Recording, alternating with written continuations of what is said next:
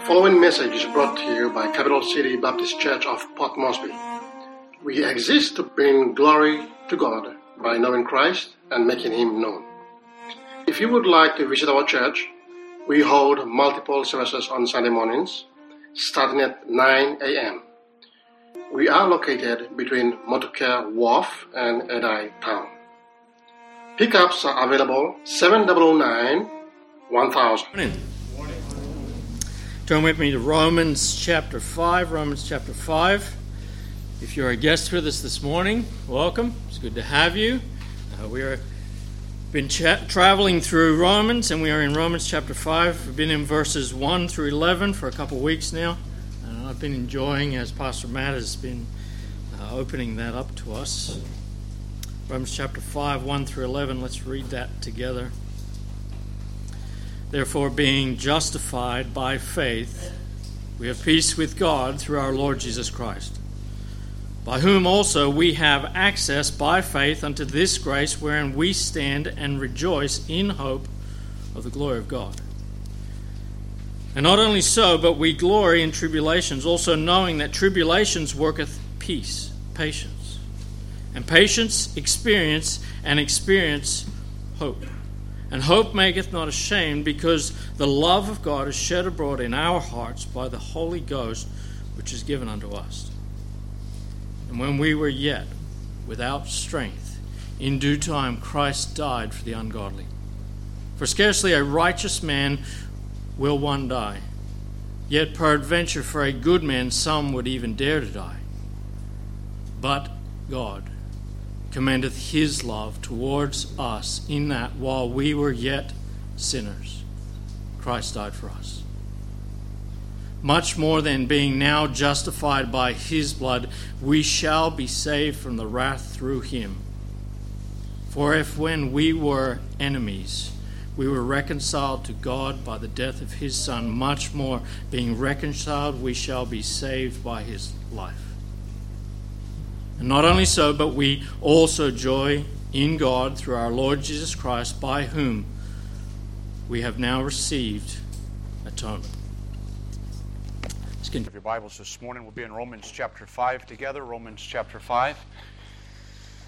The gospel transforms lives. I'm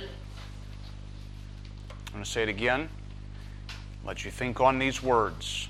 The gospel transforms lives. I've been saved for 28 years. The longer that I'm saved, the more this reality sinks in. The gospel transforms lives. Your life will be different because of the gospel. And this is not some kind of fluffy, puffy, ethereal feeling that you only get at church. It's a reality in life. Your life will be changed. Your life will be transformed. You'll become someone different because of the gospel. The gospel will transform who you are. It is a new reality that can be experienced. You are no longer condemned under sin. Sin no longer rules over you because of the gospel. You are now not ashamed. You are instead standing as a son of God beside the one who has gotten rid of your sin and justified you. You have a new identity, and there are new ways that you will live. I no longer have to fight for my rights, and no longer do I have to fight to make people do things that I want them to do. I no longer have to fear what is coming after I die. I can rest in this new identity of who I am in Christ. If any man be in Christ, he is a new creature. I can rest in that identity. I can trust that my Heavenly Father will work all things together for good. And see, the gospel transforms lives. And then I can exhibit the love that He has shed abroad in my heart. I can now exhibit that in my life towards others. For the gospel will transform lives. And I take just a moment and walk through where we've been in the book of Romans, chapters 1 to 3. We saw that the wrath of God was put on display as it's heaped up upon our sins. 64 verses of God's wrath as we spiral further and further in our sin, further away from God. And yet, to the end of chapter 3, from verse 24 to the end of the chapter, God demonstrated his love to us by sending Jesus to go to the cross. Jesus took our sin on the cross, and in so doing, he turned away God's wrath from us and instead absorbed it himself. He is the wrath bearer. Took our sins on the cross so that now all we have to do is trust Him. And when we trust Him, we put our faith in Jesus, now we get declared righteous. That's something we cannot attain to. We cannot grasp at it and become righteous. Instead, He declares us righteous.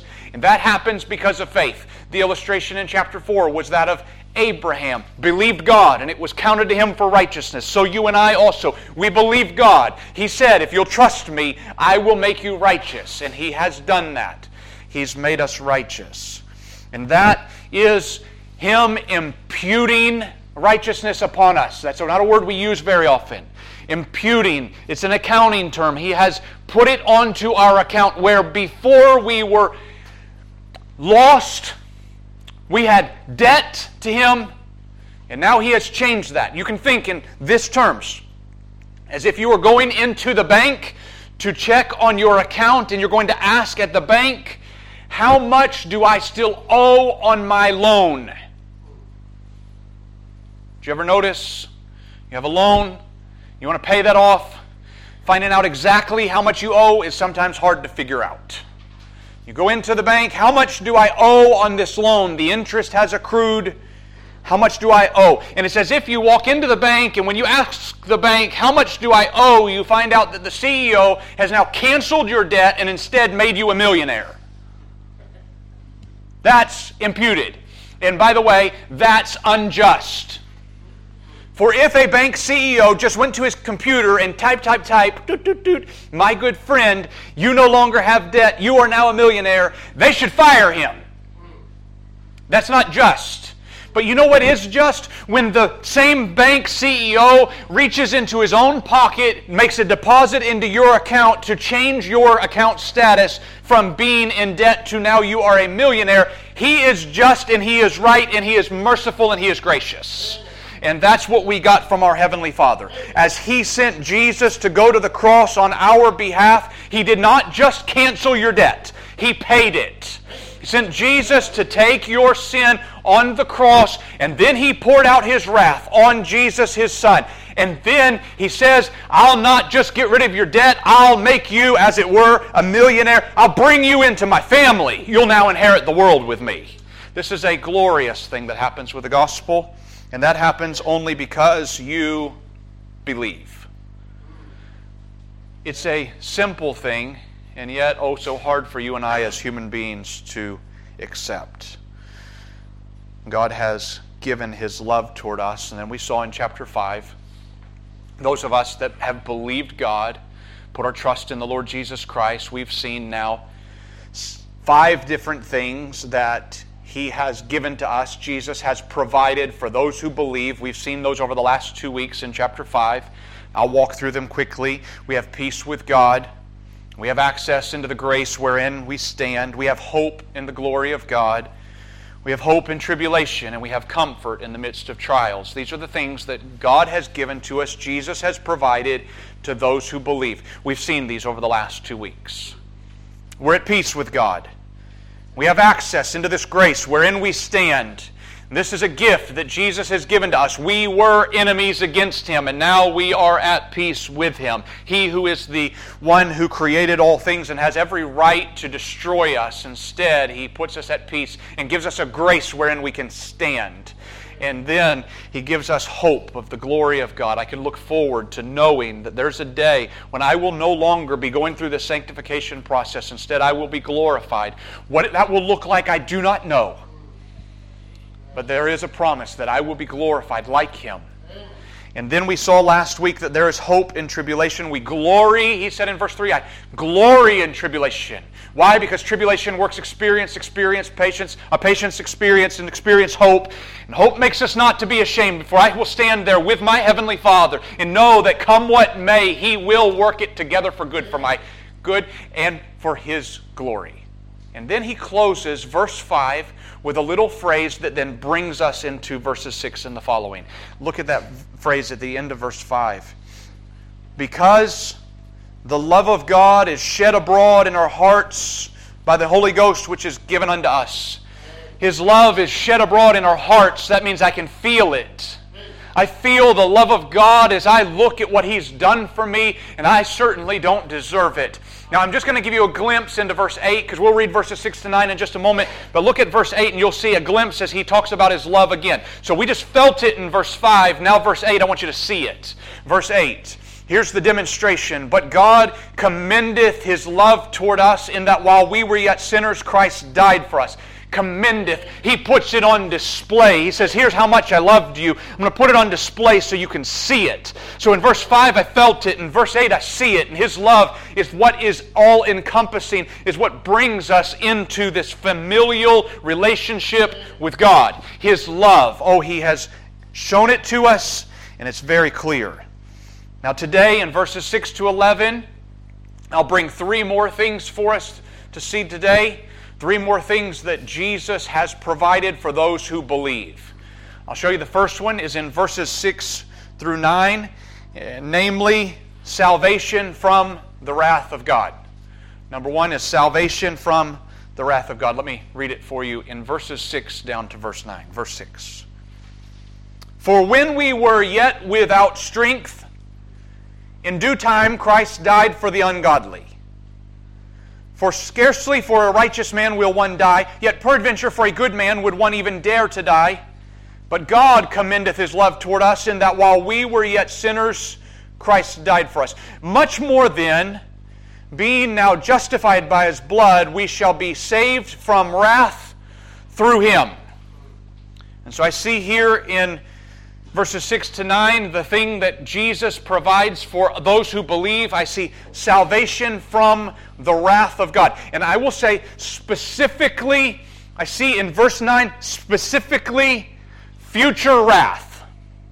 For there's coming a day when God will pour out his wrath all of that wrath that has been heaped up, and it was described for 64 verses in Romans 1 to 3. He has been heaping it up, and the day will come when He will finally pour that wrath out on this earth. The book of Revelation speaks much to this.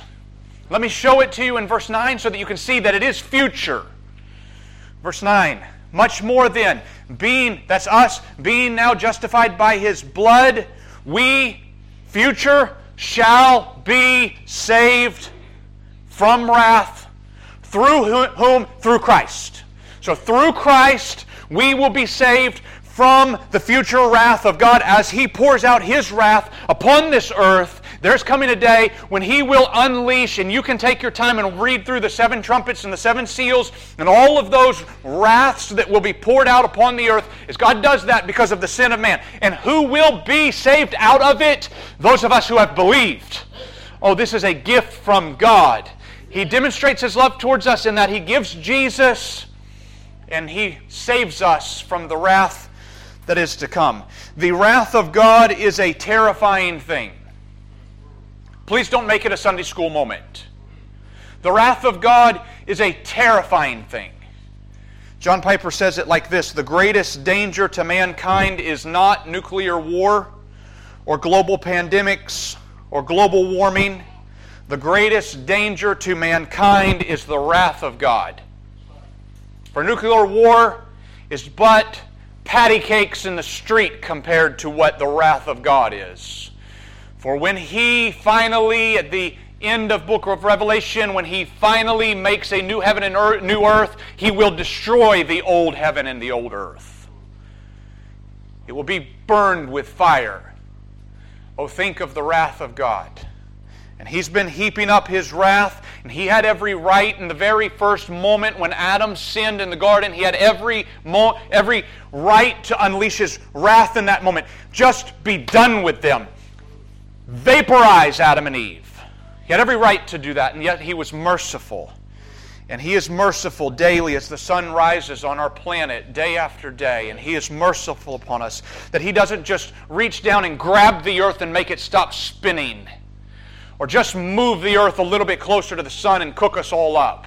It's His mercy every morning that's new. And it's His mercy that does not, oh, please, do not lift up our own selves and say, oh, how wise we are in that somehow this COVID 19 pandemic did not get us too. Do not look at it that way, for it is the mercy of God that He has not unleashed a microbe, a microbe upon us that would make COVID 19 look like the sniffles. For one little microbe just makes a little bit of a twist, and you think COVID 19 turned the world upside down. Oh, think of something like Ebola. If only something like that unleashed upon the earth. Oh, how merciful it has been of God to keep that one in one small region. Oh, He is a merciful God as He holds back His wrath and do not think that his wrath and him being slow to unleash it at all would be his stamp of approval upon your sin. For he is not giving a stamp of approval, he is giving another day within which you can repent. For the goodness of God, Romans 1 says, the goodness of God leads us to repentance. He is slow to wrath, and yet so many people take his mercy for granted. And he has unleashed his wrath in the past. Scripture shows us many times that he has unleashed his wrath. Just think of Jesus walking into the temple and just for a moment showing the wrath of God. As Jesus stands outside the temple and braids the whip. And just for a moment walks through the temple. He's one man. The power of God and yet one man, and they were not able to stop him, you think for just a moment someone walks into any one of our markets and starts flipping over the tables, oh, that will be put to a stop in a hurry. And yet Jesus, not a single one stopped him, all stood with their mouths wide open, cannot understand how in the world the power of God as He walks through and says, You've turned my father's house into a den of thieves flipping the tables, the coins go flying, and sets the animals free. Oh, this is the wrath of God on display for just a few moments. I think of Acts chapter 12 and King Herod standing before the people, and when King Herod spoke, oh, the people said, Oh, it is as the voice of God. Herod's mind, he elevated himself. And the very next thing in Acts chapter 12, the very next thing that happened, God smote him dead in front of everybody. Now, that's an embarrassing moment if you're a leader. In the middle of your speech, you got smote dead. And then God said, Here, I'm not going to stop with that. I'm going to completely embarrass him. And he was eaten of worms while the people watched. Can you imagine if our nation's leader forbid that it would happen, but could you imagine if that happened in the midst of him giving a speech, falls over dead, and the worms crawl out? Oh, that's the wrath of God in a moment. Humble yourself in the sight of God, or he'll knock you down. And I don't have to go into Noah's flood as God wipes out the entire world and leaves eight floating on a boat. You see, He has unleashed His wrath in the past and He will do it again. There's coming a day when He will put all those who have not believed, He will send them forever to the lake of fire. Oh, His wrath is a serious thing. It is the greatest thing that you should fear. David Schrock says this Every cemetery is a testimony to God's wrath and every funeral is a reminder that eternal death awaits us unless, hear these words, unless we take refuge in the wrath bearer. It's the only way to escape the wrath of God is to trust the one who took the wrath of God. I trust Jesus. That's your only refuge, is to cling to Christ. I see the beauty of verse number 9 and those words. Look at verse number 9. Much more than being now justified by his blood, we shall be saved from wrath through him. The only way to find refuge from the wrath of God is to cling to the wrath bearer, the one who took my place on the cross. That's the only place that I can ever gain help. So, how does Jesus save us from God's wrath? Look back at verse number 6. Verse number 6. We'll walk through 6, 7, and 8 now to see, see how it is that Jesus took God's wrath. Verse number 6. For when we were yet without strength, in due time Christ died for the ungodly. He took our sins He took the wrath of God, but notice the way that it was done. When we were yet without strength. Now, please don't think that what he means by without strength was that I was climbing up a mountain and I could make it 75% of the way and I was without strength to get to the top. And so he came along and helped me up to the top. No, no, no, that's not the meaning at all. So the words without strength elsewhere are translated in the book of Acts, it's translated like this impotent. Same word, impotent. Here's, here's, here's the idea. You remember Peter and, Jane, uh, Peter and John were going into the temple, and they met a man who was lame, impotent at the gate. And that guy said, Please, would you give me some money? And you remember that statement? Peter say, says to him, Silver and gold have I none, but such as I have, I, will give you Jesus. That's, that's, that, that's the story. And in that story, here's a man who does not even have the strength to be able to stand up and walk. That's where we're at. You don't get 75% of the way up the mountain, you're stuck at the bottom. You can't make it up there. I'll use Ephesians 2's words dead in your trespasses and sins. He didn't come along and help you, He made you alive so that you could even receive Him. And here's Jesus makes all the world of a difference. For when we were without strength, in due time, another way to say that would be at exactly the right time. And all Galatians 4 4 speaks to that. And all the different statements of the fullness of time was come. God sent forth His Son. So at the right time, everything was ready, and God sent Jesus just at the right time so that when you and I come along, we don't have to wait for Him to come. Instead, He's already come. He was made things all ready for us before we ever knew we needed them to be ready. In due time, Christ died for the ungodly. That's us, sinful men. And that's a big deal. It's a big deal that Jesus would die for us. I'll show you how big a deal it is. Paul unpacks that in verses 7 and 8. Verse 7 For scarcely for a righteous man will one die. I, will translate that. Good luck finding somebody to take a bullet for you. That's, that's how he's, that's modern language. Good luck looking for somebody to take a bullet for you. For scarcely for a righteous man will one die. Yet, peradventure, for a good man, some would even dare to die. And so it's hard to find somebody who will take my place. If I'm headed to death, sentenced to death, very hard to find somebody to take my place. And oh, even if you're a righteous man, it's hard to find somebody to take your place. Many years ago, about 12 years ago, we were out in Cotitonga, had a group come and visit us from the States. I don't see Miss Abby. I think she's with the Children's Church this morning. It's a group from her home church, Herndon, Virginia. Uh, that's Herndon, Virginia is right next to Washington, D.C. And so there's a group of about 14 guys that came to visit us in Cotitonga, and all of those guys were the who's who from America.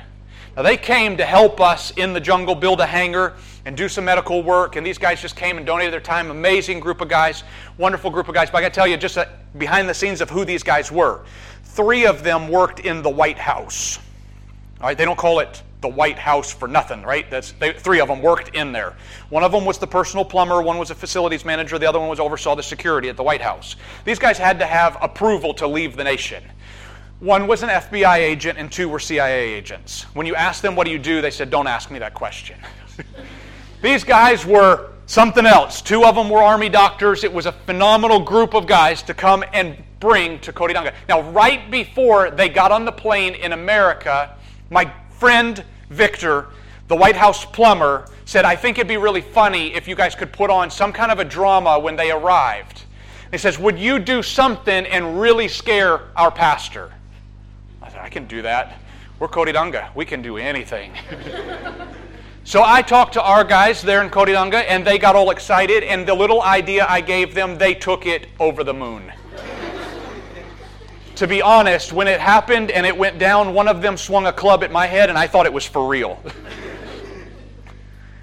this happened so fast. We came around the corner. There's 14 of them, and you can just imagine you're walking in a jungle trail. 14 guys, they get spread out a little ways. And so the front guys are seeing what's happening, and the back guys still don't have any idea what's coming, right? And so the first guy in the line was Pastor Pittman, and the guys that were in the front, and you know, they're dressed up with grass skirt, bone in the nose, everything, paint, war paint, and they've got their clubs and bows and arrows, and spears are flying between the group. Shoom, shoom, shoom. And these guys, two guys from our church, one was a song leader and one was a deacon. These two guys grabbed the pastor. Pastor doesn't know who they are. All he knows is these guys just grabbed him. They grabbed him and dragged him into the bush. One of them looked at him and said, Shut up, white man, we're going to eat you. I didn't even know they spoke English, and here they are. Drag him off into the bush, and as he's going off into the bush, the rest of the group is just about petrified. Now, the best part of all of it is I had an intern that was with me, young guy from the U.S., and he was up on the hillside with a video camera, and he got it all on video. Now, here's the part that I want you to grasp. While the pastor was being dragged off into the bush to be eaten, the three guys at the back of the line, one of them an FBI agent, one of them works at the White House, one of them, I don't know what he does. The three of them come around the corner and they see their pastor getting dragged off in the bush, caught on video. Those three, like a bunch of cowardly little schoolgirls, turned around and ran. FBI, my ear. You see, they proved, verse 7 For scarcely for a righteous man will one die. Yet peradventure for a good man, some would even dare to die. And they, you asked them that morning, would any of you give, take a bullet for Pastor Pittman? They all would have lined up and said, yes, sir, shoot us all. but when the arrows started flying, they were turning tail and running. Peradventure for a good man, one would even dare it. No way. Not going to happen. But then in verse 8 we see, But God commendeth his love toward us in that while we were yet sinners, Christ died for us. He did the very hardest thing to do. He showed his love to us in this moment where he goes, I'm going to take the hardest thing ever. I'll not just take a bullet, I'll take the wrath of God. I'll exemplify this one, the opposite. I was about 15 years old and I was living in my parents' house still. Our neighbor had three Rottweiler dogs. These three Rottweilers were the nastiest, meanest dogs you ever saw. We never gave them food because we were afraid they were going to bite us. As kids, we were in our yard, they were on the other yard, and there were places on the top of the wooden fence where they had bitten the top of the fence. These are nasty, wild pack of dogs. And one afternoon, the neighbor was working on his fence and he did not complete the job and left the fence open between our yard and his yard. Now, we knew about it before we went to bed, and Dad said, Boys, don't go in the backyard because the neighbor's dogs are out there. We went to sleep that night. The next morning, I got up early. When I got up early, I walked into the kitchen, and out of habit, I opened the back door. I wasn't thinking about what was going on in the yard. All I thought about was this is normal. And we had a little poodle dog. If you know what a poodle looks like, little curly haired foo foo little dog. We had this little curly haired poodle dog, and all every morning it was my habit. I would come and I would open the door and let the poodle dog go outside. And so here I walk into the kitchen, I open the door, and I let the little Fifi go outside. And as soon as the dog walked out on the back veranda, I remembered, oh no, don't let the dog outside because there's three Rottweilers out there. And I opened the door and took one step out and I said, Fifi, come back inside. now, somehow that awoke the wrath of Satan from next door, and those three Rottweilers came running quickly. And I realized it's not going to end well. And I stood there on the back veranda and I screamed like a little schoolgirl. It's still dark outside. I'm going to wake up the whole neighborhood in this moment. Now, when I screamed, I thought for sure, Fifi's done. Going to heaven. Bye bye. in that moment, my dad was asleep. Two rooms away, he was asleep. But he was on that veranda faster than I realized he could even hear me or get out of bed. And I know why he came to that veranda because he heard me scream like a little schoolgirl. And he thought for sure those demon dogs are about to eat my son. And so he came running out, and when he got on the back veranda, he realized that I was fine. And in a split moment, his attention went from me to Fifi. And there was Fifi down on the ground off the veranda, and it's one Rottweiler picked up Fifi in his mouth. And here comes the second one, and I'm thinking, it's over. And I thought, Dad, we're just going to stand here and watch this happen. It's going to be terrible. And my dad did the unthinkable. He jumped down in that yard and punched that Rottweiler right in the head. My dad's upstairs right now in the overflow. You're my hero. You know what drew dad out of sleeping slumber to the veranda? A love for his son. He doesn't want his son to be consumed by the demon dogs. And then he gets there and he realizes we're this far into it, we're going to go ahead and take care of Fifi as well. Those dogs yelped and cried and ran away, and Fifi came home just fine. But I'll never forget as he demonstrated his love and put his life on the line. And this is what God has done for us.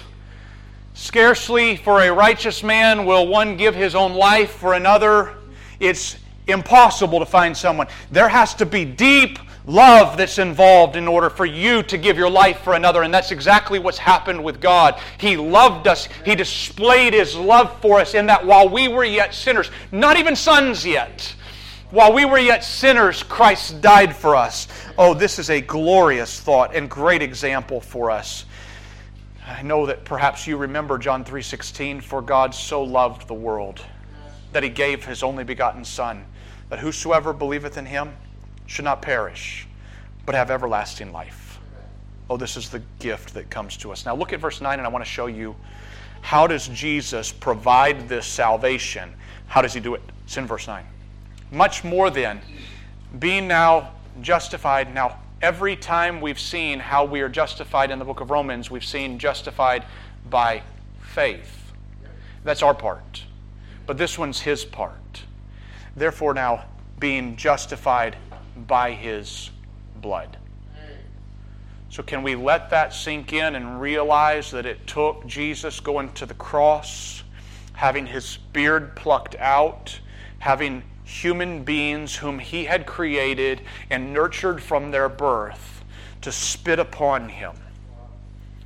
For him to put his arms out and them to drive nails into his arm and pierce his side, and him to shed his blood on the cross for you and I we're justified, but it's not a cheap thing. We're justified by his blood. Therefore, being justified by his blood, we shall be saved from wrath through him. He provides for everyone that believes, he provides us salvation from the wrath of God. Now let's see the second one. It's in verse number 10. What does Jesus provide for us as believers? He provides, number one, salvation from the wrath of God. Number two, he, he provides assurance of salvation. Assurance of salvation. I'll show it to you in verse 10.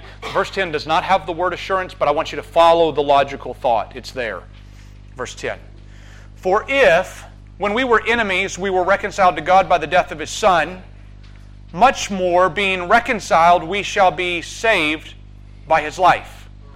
So remember that this salvation has to do with future salvation. We shall be saved from his wrath through Jesus. Now, in verse number 10, he's following the same thought. We've been reconciled to God by the death of his Son. Much more, now that we are reconciled, being reconciled, we shall be saved by his life. So remember, Jesus went to the cross, took the wrath of God, and then he went into the tomb, and he was in the tomb for three days. And then God raised him up because we were justified. And here's Jesus now risen, and it's as if with his resurrection and with his life, he is even keeping us. Now, this is going to give us a glimpse into what's coming in chapter 6. When chapter 6, he tells us, if any man, we're in Christ, we've been in Christ for his, his death, and now we are dead to sin, and now we are with him risen. We are risen now, and we have power over sin. Sin no longer has power over us.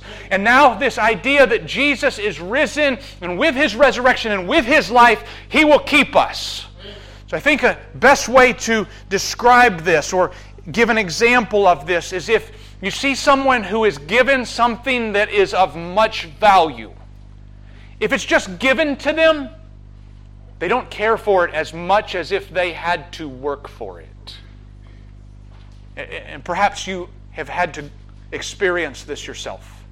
Maybe it was a car, some large purchase, and it took you time and you saved and you saw that and you wanted it, but it took you time to save and you gave up meals and you gave up entertainment. You gave up things you suffered in the short term so that you could gain in the long term. You gained it. It cost you dearly to own it. Well, now you're going to look after it because you want it to last a long time. And this is the same, very same idea with Jesus. He has purchased us with His blood, the most precious thing there ever was in the whole universe. God sent Jesus to the cross, shed His own blood so that you and I could become His children, so we can be reconciled to God. So now we are reconciled to God. It's not as if Jesus just pays it and don't worry about it and go on forever. No, He paid it and then He rose again from the dead so He can look after it. So now, being reconciled by Jesus, we will be saved from God's wrath. And so here we have salvation from God's wrath, and we have assurance of that salvation. If you want to turn there, you can. It's in Romans chapter 8. You can turn there, or it's on the board. Romans chapter 8 speaks to this. Paul makes statement to this. What shall we say? Verse 31. What shall we say to these things? If God be for us, who can be against us? He that spared not his own son, but delivered him up for us all, how shall he not with him also freely give us all things? He has done the hardest thing there ever was to do, namely, give his son. Think of what it cost heaven for Jesus to go to the cross. God gave that. It cost him the hardest thing ever. And if he gave Jesus, will he not also freely give us all things? So then the question comes, verse 33 Who shall lay anything to the charge of God's elect? It is God that justifieth. God's the one that made you right with him. He declared you righteous. Who will declare you unrighteous? Satan certainly can't because Jesus, 1 John chapter 2, says that Jesus sits at the right hand of the Father, ever interceding for us. So Satan can try his best. And you might say, well, maybe Jesus would. No, look at verse 34. Here's what he says Who is he that condemneth? Same question. Who's going to condemn you? is Jesus Christ that died, yea, rather that is risen again, who is ever at the right hand of God. He makes intercession for us. I say it again God's for you. He saves you, and then He keeps you. You will not be plucked out of His hand. You see, Jesus provides for us assurance of our salvation. So, what does Jesus provide? Number one, salvation from the wrath of God. Number two, assurance of salvation. It cost him dearly. He will always take care of our salvation. And then, number three, I see this in verse 11, he provides atonement with God. Atonement with God. Let's see it in verse number 11. And not only so, but we also joy in God through our Lord Jesus Christ, by whom we have now received the atonement. It's worth pointing out that this word atonement shows up 70 times in the Bible, and this is the only time in the New Testament. Every other time the word atonement is used, it's used in the Old Testament 69 times. And we come into the New Testament, and Paul uses it one time. And you might remember some months back we described the word atonement. There is not another English word that works. The closest you can get is reconciled. Literally, the words at one with God, at one meant, atone with God. So Jesus has provided the atonement, the way for us to be reconciled back to the Father. And so, what has Jesus given us? He's given us atonement. He's made us right with Him. I'll look at that in a minute, but let me look at the open, opening phrase in verse 11. And not only so. I don't know if you've picked up on that, but that's a repetitive phrase throughout verses 1 to 11. So glance back to verse number 2.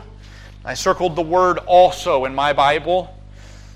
In that, he was saying, Hey, by the way, we were justified by faith. We had peace with God. And we also had access by faith. And then verse 3, not only so. And then he talks about glorying in tribulation. Now in verses 6 to 9, he talks about how Jesus has taken our place in the wrath of God being placed on him. And then verse 11, and not only so. Here's another one. We get to joy in God because of what Jesus has done for us by making us at one with him. You see, the gospel will transform your life. You get out of hell? Oh, that's the easiest one. You get out of hell, you gain heaven. It's a glorious thought. I get adopted into his family. I get peace with God and I get the grace to stand in. I get hope in tribulation. I get a comforter in the midst of trials. I get salvation from the wrath of God and assurance of the salvation. Notice, by the way, it's the salvation from salvation from wrath in his death and its assurance in his life. And then also I get atonement with God. And I love the phrase that he uses here in the middle of verse 11. Not only so, but we joy. We also joy in God through our Lord Jesus Christ. We joy. That root word for joy is the same that we've now seen for rejoice, boast, and glory. So maybe you remember, because every time I talk about this, I bring up 1 Corinthians 1.31. Let him that glorieth, glory in the cross. You don't boast in anything except for God. So then let's apply that principle into this verse also. We boast in God. We rejoice in God. We glory in God. We joy in God. I've said it many times before, and perhaps it's good for us to repeat. Happiness is fleeting, but joy is settling. I joy in God through our Lord Jesus Christ. If I can just make a side note here, I think it's worth pointing out because it was in one of our songs this morning. It's also in this verse. Our purpose statement as a church, many times some people shorten it to the phrase knowing Christ and making him known, but know that that is only half of it. We exist to glorify God by knowing Christ and making him known. So if you look at the purpose statement, the larger purpose is to glorify God. And how do we do it? By knowing Christ and making Him known. This is so very important for the chief end of man is to glorify God. So I'm going to I was created I was created to give him glory. And that's going to happen by me knowing Jesus me putting my trust in Jesus and me making Jesus known, but all of this with Jesus is to glorify God. Oh, please don't cheapen it and just make it about Jesus. Jesus is always reflecting the glory back to the Father. So, see him in, in verse 11. We joy in God through our Lord Jesus Christ. So, you can't do it apart from Jesus. Don't think that all roads lead to God. No, no, no. I glorify God and I do that through the one single road. I am the way, the truth, and the life. That's Jesus. So I come to Him through Jesus. I glorify God by knowing Jesus and making Him known.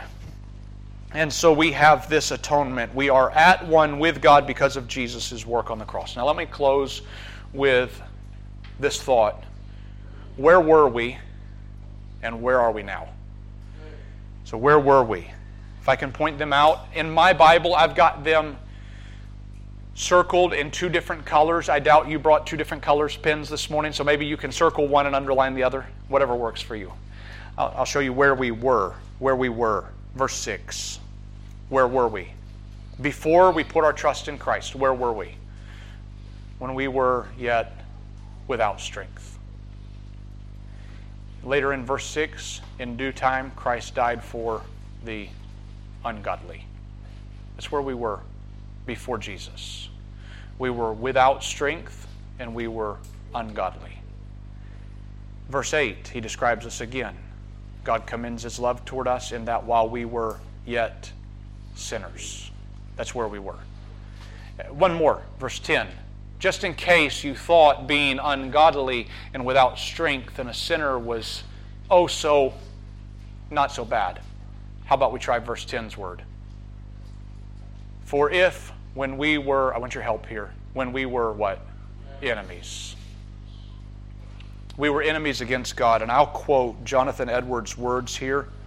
Jonathan Edwards, in his sermon, The Sinners of the hand, in the Hands of the Angry God, this is what he said. And I want you to listen to the description of us as sinners, enemies against God.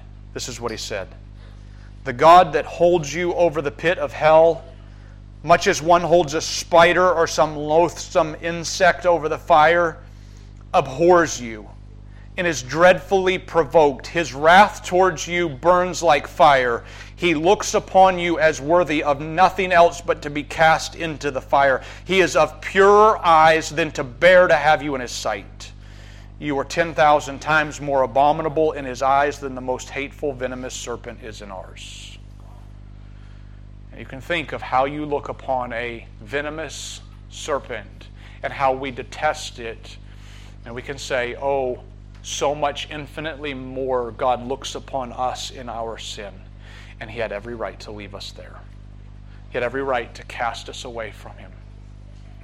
But the two, two words in verse number 8, I'm so thankful for, but God.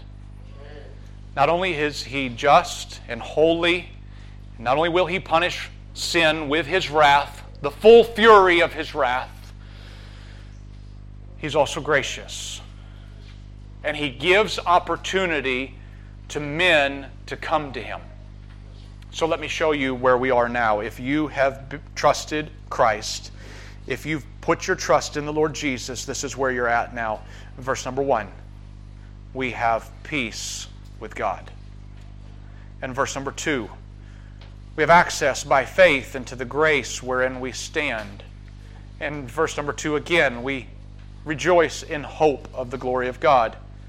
And verse number three, we glory in our tribulation. And verse number five, we have comfort from the Holy Ghost. Verses 8 and 9, we're justified and we're saved from God's wrath through Jesus' death. In verse number 10, we're reconciled and we're assured of salvation through the life of Christ. And then verse number 11, we have atonement with God. So that's where we were, and this is where we are. So our one singular response to all of this is verse number 10. We also joy in God through our Lord Jesus Christ. Rejoice in Him, boast in Him, glory in Him. Find your joy in God through the Lord Jesus Christ. Father, I pray that we would glory in you through Jesus. Father, I pray that we would think on the gospel and whether our lives have been transformed by the gospel. Have we trusted the Lord Jesus? For if not, oh, the wrath of God abides upon us. We are enemies against God. And so, Lord, I pray this morning for any who be among us who have never put their trust in Jesus, that this morning would mark a day when they say, Today I trusted Jesus and they can know with assurance that they're saved from wrath. So before I close this morning, I might ask, heads bowed and eyes closed, no one's looking around this morning. Have you put your trust in Jesus? Has the gospel transformed your life? If you're here this morning, you say, Pastor, I would like to put my trust in Jesus. Can I have somebody show me from the Bible how to put my trust in Jesus? You can just raise your hand, just slip your hand up. I'll have somebody come get you. The two of you can go sit in a private office and talk to somebody about putting your trust in Jesus. Is there anybody like that? You just raise your hand say, Pastor, I'd like to talk to somebody about putting my trust in Jesus. Is there one like that?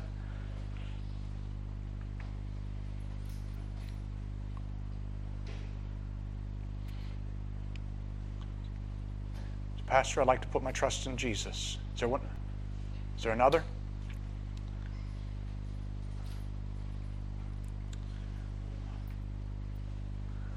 I'd like to put my trust in Jesus. Is there one? Another one?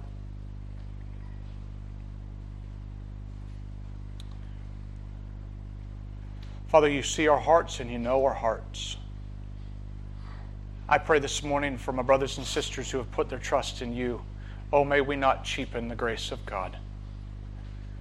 May we glory, joy in God. Boast of your goodness to others And Father, I pray that you would shine, your love would shine upon our hearts, and your light, love would shine through our lives. Thank you for the goodness of Jesus. May your name be glorified in our hearts and in our lives today. In Jesus' name, amen. Love you, church. Have a wonderful day. Thank you for listening to this message by Pastor Matt Allen of Capital City Baptist Church of Port Moresby. We would love to have you join us for service if you are in the area.